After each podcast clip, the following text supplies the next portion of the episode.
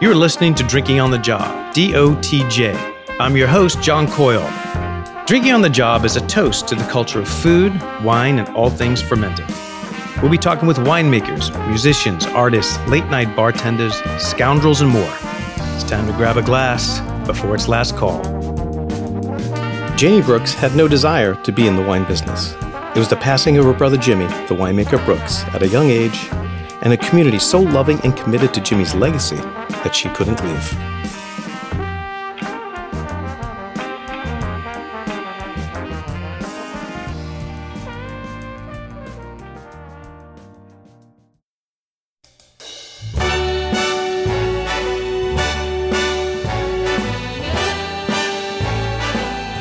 Okay, so I am sitting here with Janie Brooks and uh, of Brooks Winery, and uh, I just found out last second that uh, uh the Brooks wines were at the uh, White House dinner for Obama.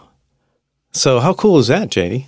It was pretty awesome. Yeah. It was um, Marcus Samuelsson was the chef, and he had his sommelier in Chicago pick the wines, and so he wanted like small family owned lesser known regions, so no mm-hmm. Napa right wineries, and picked us. So, so, uh, did Obama like show his hand? What was his favorite wine? Um, no, but he did have a. There is clippings of him drinking it actually oh. drinking it. Oh, cool. Well, yeah. I need those. Yeah. It was also it was the party crasher dinner. Remember when that couple from Virginia crashed the White House dinner? Oh, right. Yeah. And it was a big uh, brouhaha about uh, what what the hell kind of security is going on here. Exactly. Right. Exactly. Well, that's pretty. That's a pretty cool story. Uh, so uh, I'm gonna give people a little bit of a backdrop about uh, your brother. Uh, so in the early 2000s certainly Oregon's wine country's brightest star was your brother Jimmy. Um, he was described as uh, a leprechaun trapped in the body of a grizzly bear, uh, strapping, wicked sense of humor. Um, his enthusiasm was so infectious that he inspired a lot of Oregon vintners uh, to join him in producing Riesling, which you don't see a lot of, which he, I think, single handedly kind of resurrected this grape that we all love and is thriving now, uh, and, and, and inspired people to practice biodynamic farming and winemaking, right? Um, and some of those some of those Riesling vines are 60, 70 year old Riesling vines. Um, that was his mission, right? Riesling. It was to restore the reputation of dry Riesling, in particular in Oregon. And when he came into the industry, a lot of growers were having a hard time. It's a, it's not an easy grape to grow, but they were also having a hard time selling it. Mm-hmm. So right. a lot of them were grafting it for just something easier, like Pinot Noir right. or Pinot Gris. And so he went on a mission to go find any Riesling that was left planted in the Willamette Valley. And we're fortunate because we have some of the oldest vines and access to them still. Mm-hmm. Well, we had the wines last night and they were brilliant. And you do a sparkling, uh, which is also spectacular. And of course, you make some Pinot and Chard and some other very cool varietals. Muscat we had last night, Pinot Blanc. No Chardonnay at Brooks. No Chardonnay. No Chardonnay. There's no Chardonnay zone. I like that. uh, so then your your brother, uh, he worked at uh, Maysara, um, Mo Momtazi's uh, uh, great wine, uh, WillaKenzie, and then he starts his own brand. Mm-hmm. Right. Yep. Uh, fledgling brand starting out in 2003? Uh, 1998 was when he started. Okay. Yep. Okay. So, yep. and he starts inspiring other people to uh, do this kind of uh, you know, great farming practices and biodynamic and all the stuff. And uh, he's well on his way and uh, inspires many. And then uh, it's unfortunate you get this phone call. Mm-hmm. Um, we could talk about that just for a, a, few minutes. I know it's a it's a tough conversation to have, but uh, you had no intention of getting in the wine business. Let's no. start there. No. Zero. Zero. Uh, you drank wine with your friends, maybe? Yeah, and I, I drank that Chardonnay stuff. That's how much I knew about wine. I was drinking buttery, oaky Chardonnay from California. Yeah, and and so was Jimmy have disdain for this? He's just like, that's cool. She's at least drinking wine. I'll get her on the Riesling train soon. Were you that tight? Uh, I, I had no interest. Zero. Zero. Zero. Yeah. Which is absolutely crazy. And here now you own Brooks, and um, but let's let's so so you get the phone call. Your brother, um, he passes at a very young age. Yeah, right? he was uh, 38 years old. He was uh, making coffee on a Saturday morning, and had an aortic dissection. So they think it probably lasted a minute. Is that genetic? Um, aneurysms are yes. Wow. Yes. Okay. Um, so you're sitting home and you get this phone call and you're just, holy fuck, you're you're you're world has been torn apart. Um, it's the Joan Didion thing, you know, and the you know flip of a dime, your life changes. and It's never the same. Yeah, and you know what was even more impactful for me is we had lost our parents in 2000. Right. So he was the only immediate family member that I had left. Wow. Yeah. um And so he is he's married and he has a son. Mm-hmm. Um, and uh, so you fly to Oregon as quickly as you can to get there. And what's it, what's it like that day at the winery because you have no wine experience, certainly not on the business side or the other side. right, right.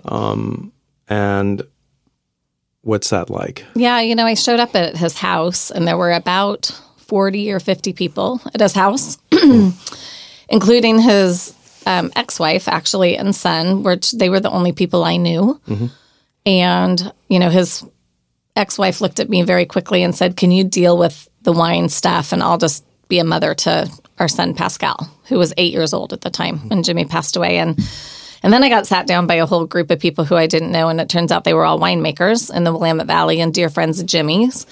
And they had figured out that day who he was buying fruit from because it was just a couple weeks before harvest Right. and offered to take the fruit and make the wine for free that year on our behalf so that we could kind of make a decision about what we were going to do with the brand. That's uh, I can't imagine being in that situation. I think you called them this group, this cadre of angels that uh, kind of came in because very easily they could have been opportunists and said, you know, I'll take the fruit and I'll put it in my blend, and yeah, I'm sorry, and um, and actually you would have probably said, yeah, cool, because I really don't want to do this. This isn't my business. Exactly. Yeah. And so it was really their vision because they were so excited about what Jimmy was doing with Riesling and biodynamic farming. And even his style of Pinot Noir, you know, it, it really had changed up there from the original styles in the 60s and 70s of being kind of high acid, bright, um, earthier in style. There was a lot of heavy handedness that had come up from California in the 90s, and we're starting to change Oregon Pinot Noir. And he really wanted to go back to that original style of Pinot, too. Right. Um, so they make the first vintage, and but now you have to sell it. And uh, do you have a business background? I mean, I, I'm just trying to wrap my head around this idea. Well, you know, like I don't know how many it was a thousand cases at that point. point, 2,500. twenty five hundred cases. So now, great, they're all bottled, and and you have the label. Is it the same label? Yep, the same label. And now you're like, who do I turn to? How do I distribute? How do I get an import? How do I sell this? Who's doing my books? Yeah, all, all all of those things, right? So I must have threw you into this crazy tailspin. It did. Um, you know, and even just little things like trying to figure out people's passwords on their computer to even access any of that information. But, you know, he had a pretty good network of distribution at that point Okay. um, that I got to, you know, inherit by talking to all of those people. And, and they taught me a lot about why the wines were different, why the wines were special, um, how we should continue. And the um, I do have a business background. I have an accounting degree. Okay. There you go. That helps. I ran a startup from for five years and did all the sales, marketing, and operations and financial stuff. So I had some transferable right. skills to the wine industry. And you know, the business side of wine is not that sophisticated. Selling it is the hard part, Yeah. as you know. As you know, because T. Edward represents the wine, and we love those wines, and they're well received. Uh, you know, T. Edward Obama, we're all kind of in that same pantheon of. um, so, what was the most difficult part for you to? I mean, uh, so let me ask you first: Was there a point you're like, okay, I'm just going to set this up and I'm going to sell this? Because his legacy, I mean, his his like his passion is there in the ground, in the bottle, in the glass. And uh, were you torn, or were you first going, nope, I'm going to set it up and we're going to sell it and we're going to be done? You know what? I, I wasn't torn. I didn't know what we were going to do. You know, the wines, although they were made by a bunch of different wine makers, the blends were actually finished by Chris Williams, who's our winemaker now, who was mm-hmm. Jimmy's assistant winemaker Right. in the spring. And that was in the spring of 2005. And he actually approached me and said, Hey, if you ever wanted to continue the brand, I would come be your winemaker. And I knew what Jimmy was doing better than anybody else. And for me, Brooks is my maiden name. Um, I mentioned we had lost all of our family, so Right. I had. I, I kind of wanted to continue it on. You know, we're from Oregon, born and raised, and even though I live in California, it took me back to Oregon, connected me back with not only his friends, but a lot of my friends from growing up, my parents' friends. So having the brand name be a part of it made a big difference for me. And is that was that and that community that just kind of embraced you and Yeah. made that first uh, vintage? I mean, you had to. It, it made you feel like maybe you shouldn't leave. Oh, I, I was shocked by their generosity and support because, you know, I came from competitive healthcare. Nobody helped you in healthcare. Right. it's all about getting the best rates. Yeah, exactly. Um So, so now you're a B Corp. Which uh, explain to people what a B Corp is, because you're certified organic for all, all your state fruit, um, And biodynamic. and biodynamic. So what is, what is a B Corp? So a B Corp is it is a rigorous certification to go through, but it basically entitles a business to say that you care as much about all of your stakeholders. So whether those are your employees, your suppliers, your community, your environment, you care about those things as much as your shareholders. Mm-hmm. So it's about, you know, using your business as a platform for good across a lot of other areas and not just for profit. It's pretty rigorous. They go into your books and who who you're farming with, and I mean everything. That's why it's so hard to get. There's not a lot of companies that um, the uh, Patagonia. Uh, Yeah. there's a couple like uh, big corporations like that. That's it's a it's a it's a pretty thing. To, great thing to have. Yeah, we just went through our recertification and it was it's awesome because it makes you a better business, right? When you go through it and you're looking at the ratio of your highest paid employee to your lowest paid employee or thinking about living wage or you know what your your suppliers are they are they female owned? Are they minority owned? How local are they to you? It, it really takes you through a great process. It's, it's a great way to um, kind of uh, be connected to the community in a more powerful way, right? Um, and and you're you know you're in the backyard of Portland, which is basically uh, uh, Mad Max uh, right now. It's just crazy. yes it's Still such civil unrest and fires and all that kind of stuff. Like, um, so uh, speaking of that, you had to just deal with the fires in 20 Uh, so like that was just a total shitstorm. We had COVID and you had fires where the smoke blew inland and just sat on top of these vineyards. Yeah, it's for five to seven days. We were about like four to six hundred off the AQI index. Like air quality was awful. Like you practically had to have a gas mask on. You could, you were not allowed to go outside.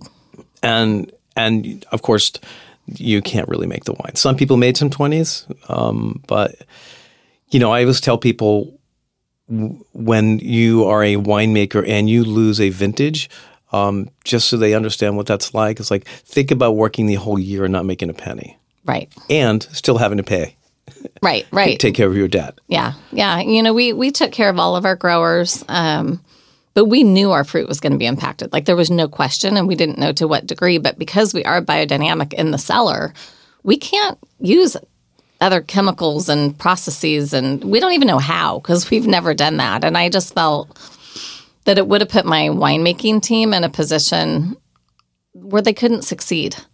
Um, you know, and we're all human beings at the end of the day, and to be asked to do your job and not be able to do it well, out of your control, I didn't think would be a good idea. Then, I, and also have everybody just not be proud of what was in the bottle. And once you do that, you lose a lot of loyalty.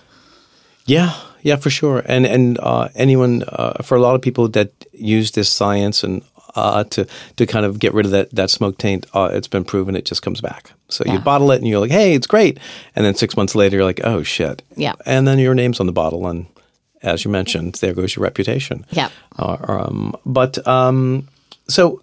What uh, what's it like now post COVID? Are the tasting rooms open and thr- and people are? I imagine people are just dying to get the hell out of Portland to come up and uh, do wine tasting. So, have you seen a huge bump uh, in the tasting room? You know, we have. I mean, it's been great. We've been full for whatever seating we've had capacity of throughout COVID, as long as we've been open. Um, and so that's been great. We we did move to by reservation, and a lot of wineries did, and that's really that's brought the Portland people back because we used to be so busy, people would drive out there for an hour and then not be able to get in. Wow. So now people, you know, the the the local people aren't as excited about reservations because they can't be spontaneous, but the people that do make the investment of driving out to Willamette Valley love it. But it's great to see business back, right? Oh, yeah, yeah. That- I mean, that, that's fantastic. So let's talk about Pascal. So Mm-hmm. uh, Jimmy's son, um, he's eight years old when his dad passes. What's uh, what's his life look like for the next till he's in high school? You know, his mom um, decided to move. She got a job in Pennsylvania. So they moved from Oregon after a couple of years. Um, and we supported that because she really didn't have a lot of happy memories in Oregon. She's from Poland originally. Um, and so she got a job in Pennsylvania. So she took Pascal to Pennsylvania, and that's where he went to junior high and high school. Okay. Um, came back to college on the West Coast, about an hour from where I live. So that was great. Made you very happy. Spent every summer with me um, and my kids. So my kids are just a little bit younger than him. So they're all like siblings. So we spent every summer, most of them in Oregon together. I, I think it's uh, ironic now that he is. Uh, well, he probably reminds you of your brother a lot, right? What's the biggest similarities they have?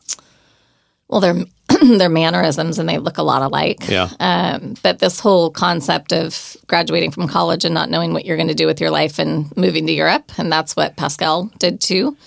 Right. That's Um, crazy. Yeah. And so he's been living in France, working harvest just like his dad did.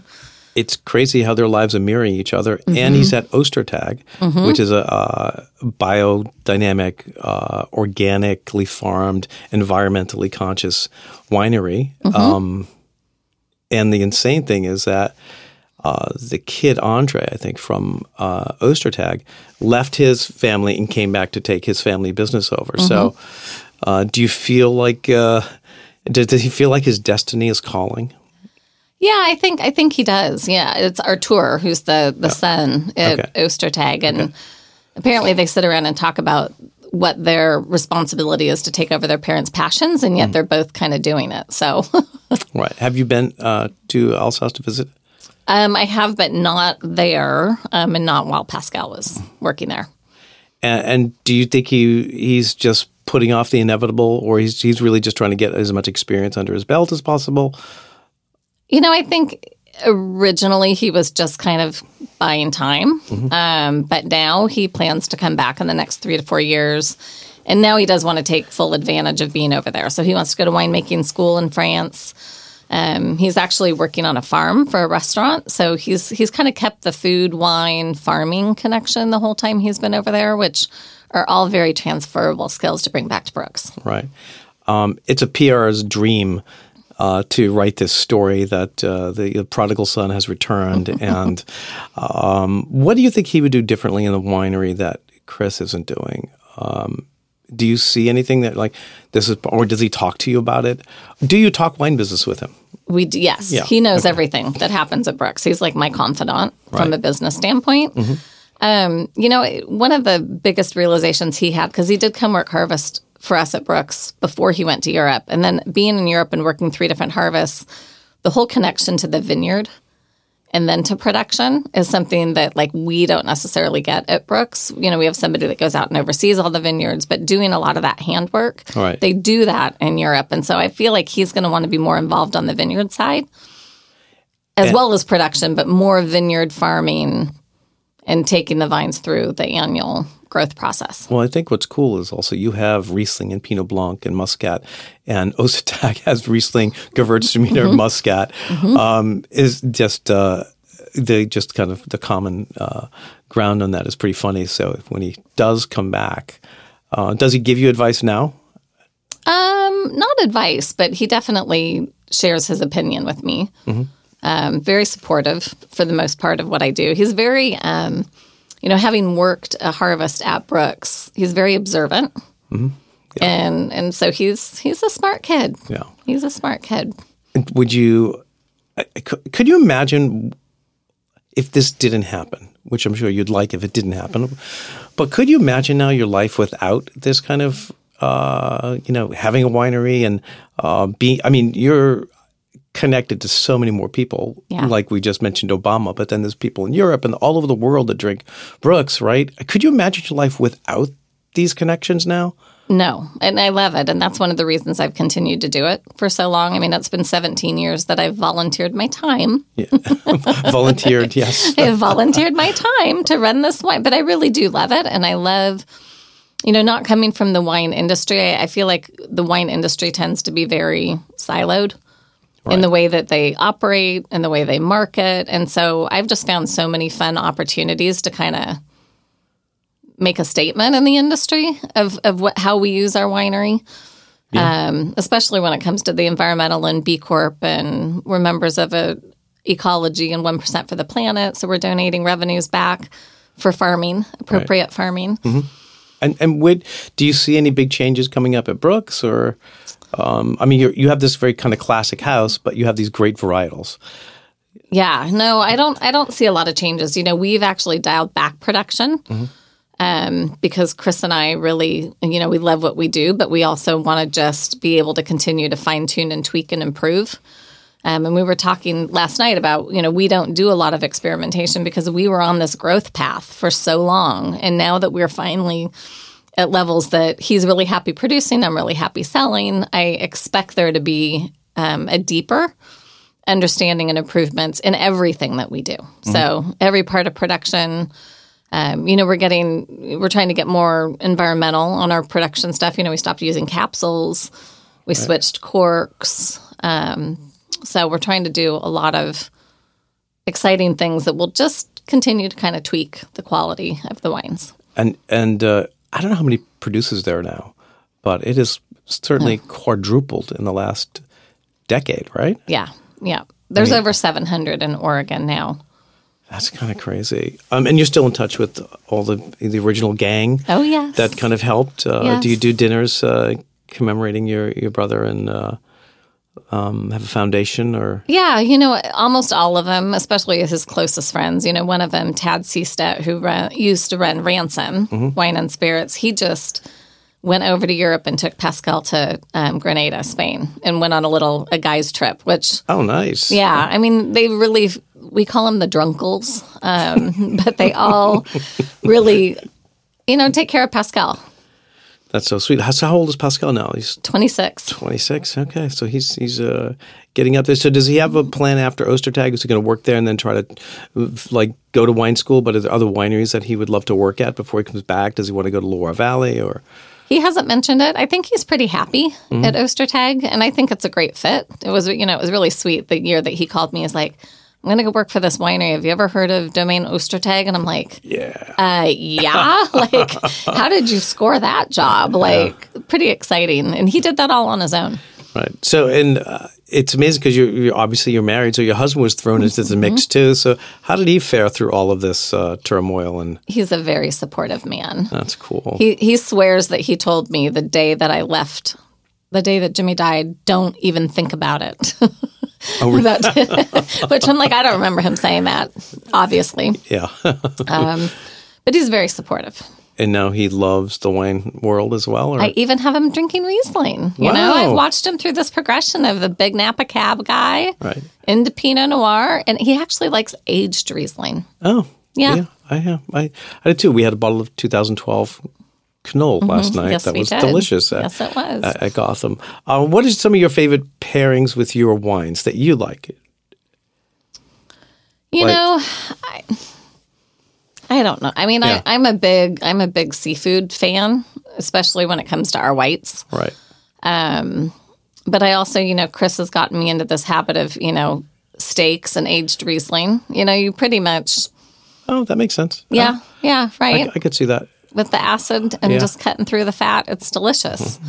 And, and so, what's your what's your favorite part of the job as the owner? Is it traveling? Traveling gets old. It's a grind. Yeah. Um, being out every night eating. Everyone thinks it's the best life in the world until you're Right. on your like ninth night of dinners and uh, drinking wine. You're like, "Ah, I love a salad and just go home bed. Go to bed yes, early. yes, yeah. Th- And this is my first trip since COVID, so trying to keep that balance. Right. Um, you know, my favorite part is trying to make Brooks be the very best of, of everything, right? I want to be the best employer. I want to be doing the best for the planet. You know, really trying to make statements that you don't see often in the wine industry. That's the stuff that I, I really love. That's a that's a powerful legacy. Um, I, and I just from anytime I mention your wine, I'm surprised the six degrees of separation. People are like, oh my god, I love those wines, or oh my god, I love Janie, or oh my god, I've heard about that story. Um, But the story actually got made into a documentary, did it not? Yes, American Wine Story. Right. It's on Amazon Prime. Right. Um, so people should should check that out. Right. Yeah, it's great. Um, Well, that's cool. So let's uh, Well, give us so your favorite restaurants that you love to visit if you, when you're here in New York. Oh, I don't know if I can do that. Name two. I'll leave too many out. Okay, so give us two. I, it'd be under my direction. I said name two. Name two. Okay. Corkbuzz is one of my favorite places. Okay. Um, and you know, for me, it often goes back to the people, right? It's Yeah. the people that run it, it's the people that own it, it's the people that you see when you're there. right. That's what makes the place um, so often. Well, I'm excited tonight to go to Contento. Yes, Yannick's place. Yes. Oh, I had him on the podcast. Man, that guy's a saint. So I'm gonna I'm gonna go ahead right now and say that's one of my favorites. Okay, there you go. Good, good enough. Yeah. So I always ask this question. Uh, so uh, you, you hear a voice in the middle of the night. It's God speaking to you, and He says, "Janie, you've done an amazing job trying to save the planet and bring joy to everyone. Uh, but you're going to leave, so I'm going to give you a chance to have your last meal, your last drink, and your last piece of music." Oh yeah, I forgot you told me that last night. well, my last piece of music I would have to say is going to be Frank Sinatra. Okay, what song? Oh, maybe New York.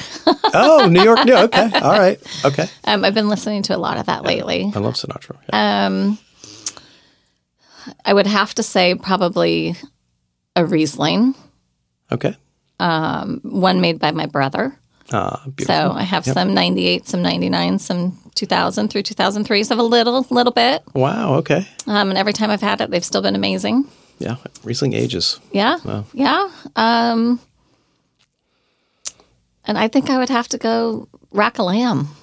Wow. I, I, you know, I'm not sure that's going to work with the Riesling, but it all depends on the sauce that I put on top of the lamb, right? Absolutely. And And the herbs. So And it's your last night, so you get to do I whatever could the do whatever I want. right. um, so if people want to find you, Mm-hmm. uh, give us your Instagram, your website, and uh, people should look for that documentary for sure. Yeah, so brookswinery.com is our um sorry, brookswine.com is our website.